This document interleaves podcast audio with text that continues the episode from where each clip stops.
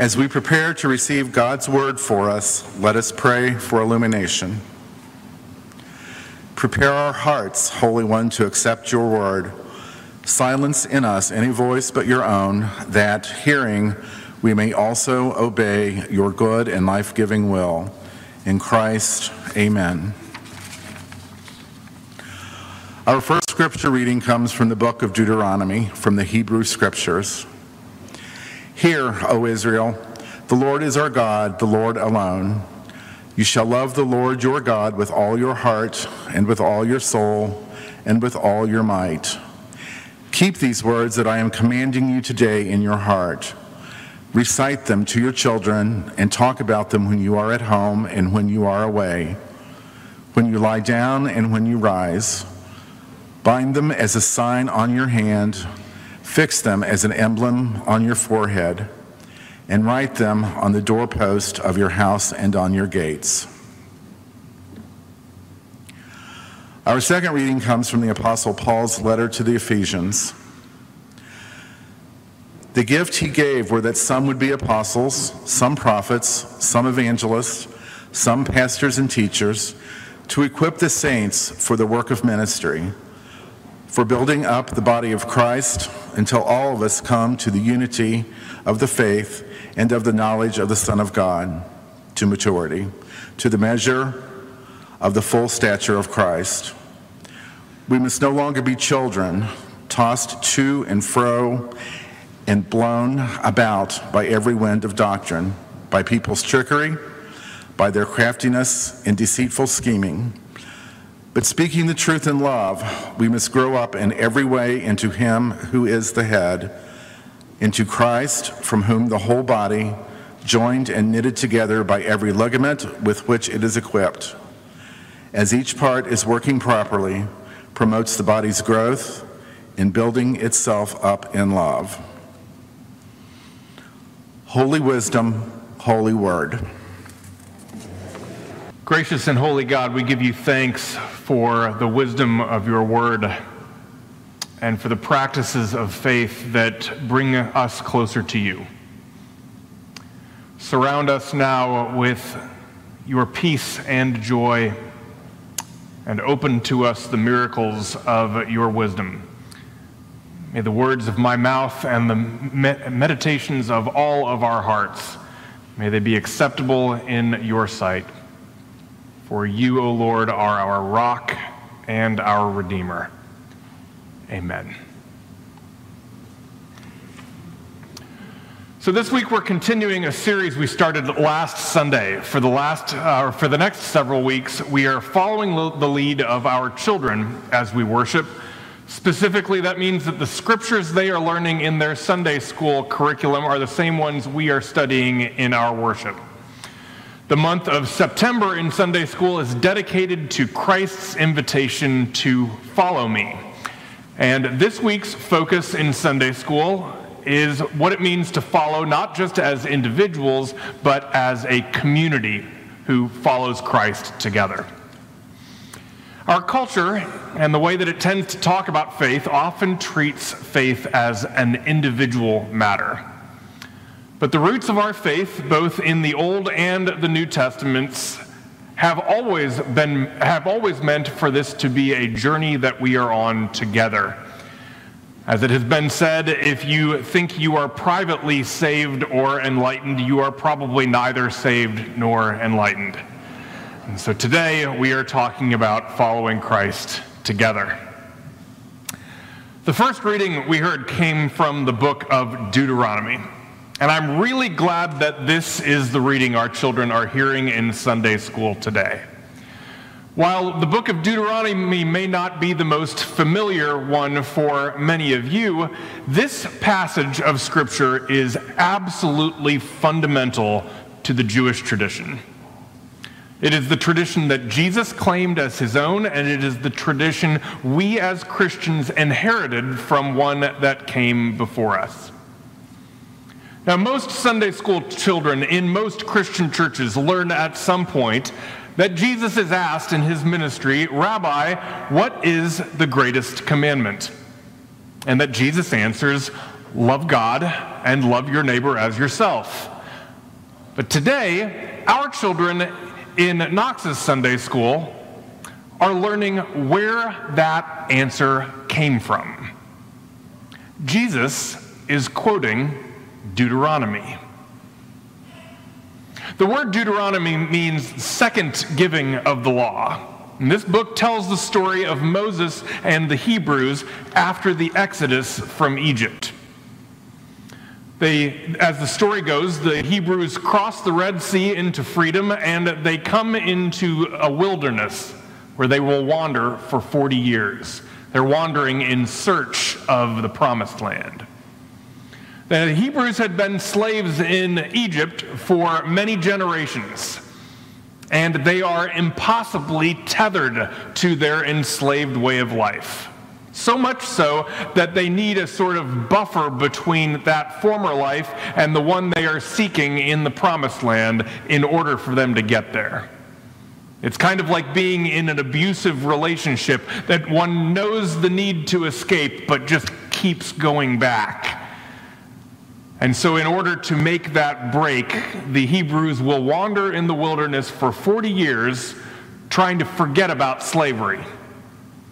And the generation that left Egypt, they will die in the wilderness, and a new generation will be born, and it is that generation that inherits the promised land. It is an expansive example of the often talked about idea that we want a better life for our children. Now, the core message of the story of Deuteronomy is how God's way of life, God's law, God's way of freedom and not slavery, how this message gets passed on from the first generation to the next. And the summary of that message is this morning's reading. Hear, O Israel, the Lord is our God, the Lord alone not the Pharaoh you left back in Egypt. Our God is the Lord. You shall love the Lord with all your heart, and with all your soul, and with all your might. These are words that are foundational to Jewish life. The words are a mantra meant to be carried with God's people every place they go in life. And so the next words of the scripture we heard are just as important as the command itself. Keep these words I am commanding you today in your heart.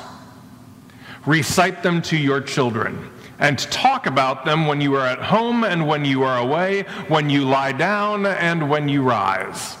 Bind them as a sign upon your hand, fix them as an emblem on your forehead, and write them on the doorposts of your house and on your gates. This idea of carrying the mantra with you everywhere you go is embedded in Jewish life and reinforced in their law in countless ways. None of these ways are a big deal all on their own, but collectively they shape a life of faith. Many of you, I am sure, have visited the home of a Jewish friend who has kept this commandment by affixing a small Torah scroll on the doorpost of their home. Perhaps you have seen them touch it with their hand as they enter the home or leave it. It is a reminder of God's presence with them every place they go. It is foundational to life, this reminder. And all of the practices of Jewish life, from teaching children the stories in, in Hebrew school to Shabbat dinners or Seder's at Passover, all of these things are ways of keeping the mantra present in one's life and passing it on to the next generation. Christian people do many of these same things. And that is an important reminder because we often lose the sight of the power of our own traditions when they become familiar to us. But our routines and traditions, the ways we teach the faith, are important as well. What are the ways God is present and obvious in the life that you live and in the words that you say to yourself and to people around you? Do you read Bible stories to your children at night? Or say a blessing when you sit down at the dinner table? Are those same traditions observed at family gatherings and grandparents' houses? Are there comments that are made in your home? Like rising in the morning and asking out loud, I wonder what blessings God has in store for us today. I often find myself saying things to my children like, Son, do you realize how blessed we are that God has given us this full refrigerator and this roof over our head? Do you invite and do you remind your family to pray for victims of the earthquake in Morocco, or the floods in Libya, or the car accident we just passed on the road, or the person you know in school whose family is suffering? Do you pray for them? None of these things are monumental tasks on their own. We attend funerals we celebrate weddings and baptisms, and we take our children along with us. We engage in practices of gathering with other Christians for study or prayer or service. And none of us does all of these things every single day. And many of us do some of them and not others. But do not miss the power of the collective whole. Taken together, these are the practices that shape a Christian life.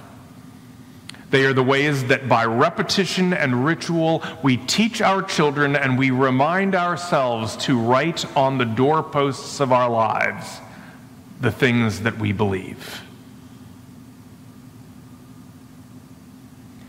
The New Testament passage adds an important dimension to how we think about carrying God's word with us throughout the day. In the letter to the Ephesians, Paul reminds his followers that we are not all alike. We are not all alike.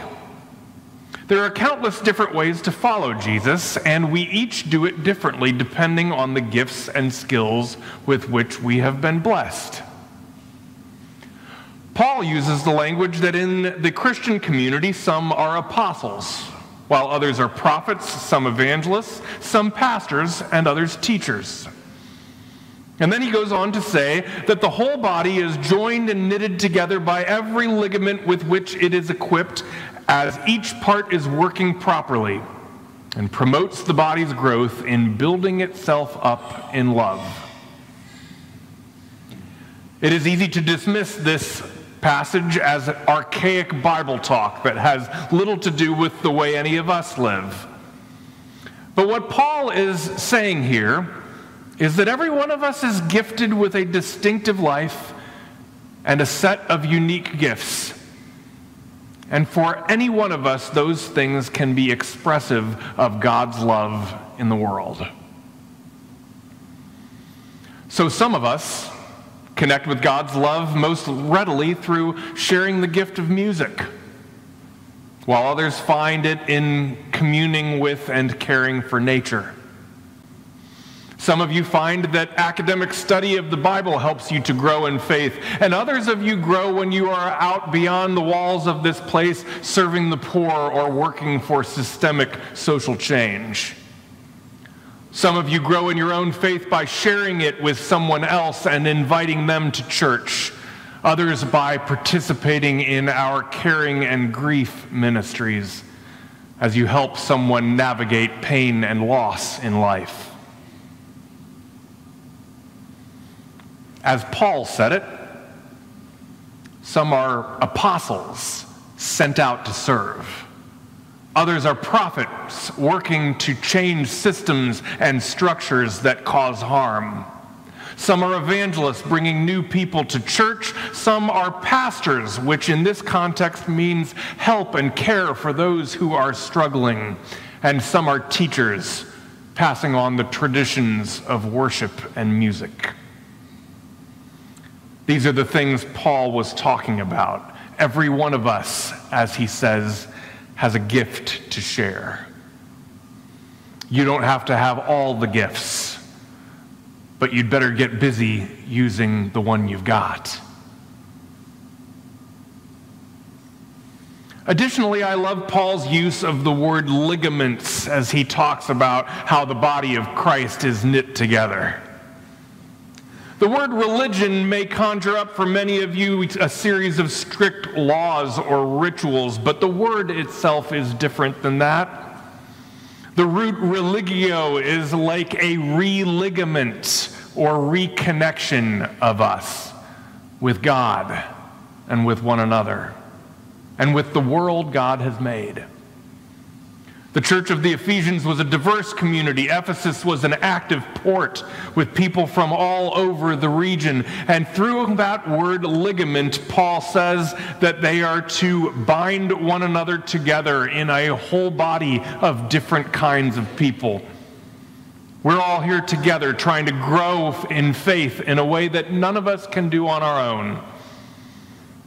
Not a one of us is likely to have all of the gifts this community needs. We all bring something, and none of us can do it alone. I often hear other parents at school or on the sidelines talk about the importance of team sports in shaping young lives. When kids play soccer or basketball or swimming or cross country, they learn about the importance of every teammate in securing a win. They learn to encourage uh, one another. They are corrected when they blame someone else on the team for a loss. Music and theater and plenty of other disciplines teach our young people the very same lessons. But sometimes, in our individualistic, spiritual but not religious, Jesus is my personal Lord and Savior world, we forget that church is supposed to work the very same way. Here, we celebrate all kinds of gifts. And we accept all kinds of imperfections, and we learn to be gracious toward one another because Christ has been gracious and accepting toward us. Last week, I spent a good amount of the sermon treating the children's scripture as a simple one, and then layering it with the more challenging questions we ask about it as adults. This week's challenge to the adults is different. I think the things we're talking about this morning are frequently forgotten by adults. I am as guilty as anyone.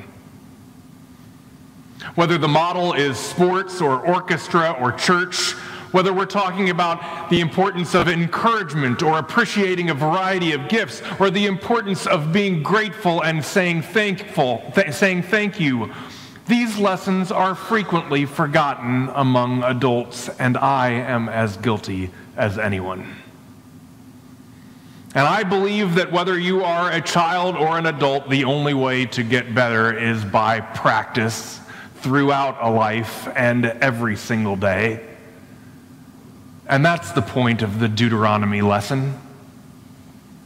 You have to give yourself little reminders everywhere you go and all the time to love God and to love your neighbor. You have to write those words on the doorposts of your house or on the door of your refrigerator, or on your bathroom mirror, or as a reminder from your cell phone calendar. You have to teach them to your children at sunrise and at meals and at bedtime, invoking the name of God every chance you get. We have to remember that these things are not just a lesson to them, but reminders to ourselves. And so we have to talk about them at home and at church and as we learn and study and serve together. We have to find ways, all kinds of little ways that fit our life and our particular gifts, and also ways that challenge you in your own situation to love the Lord your God with all your heart and all your soul and all your mind. This is the task both for children and for adults. Love the Lord your God. Keep these words in your heart. Recite them and talk about them to your children. Write them upon the doorposts of your life. Amen.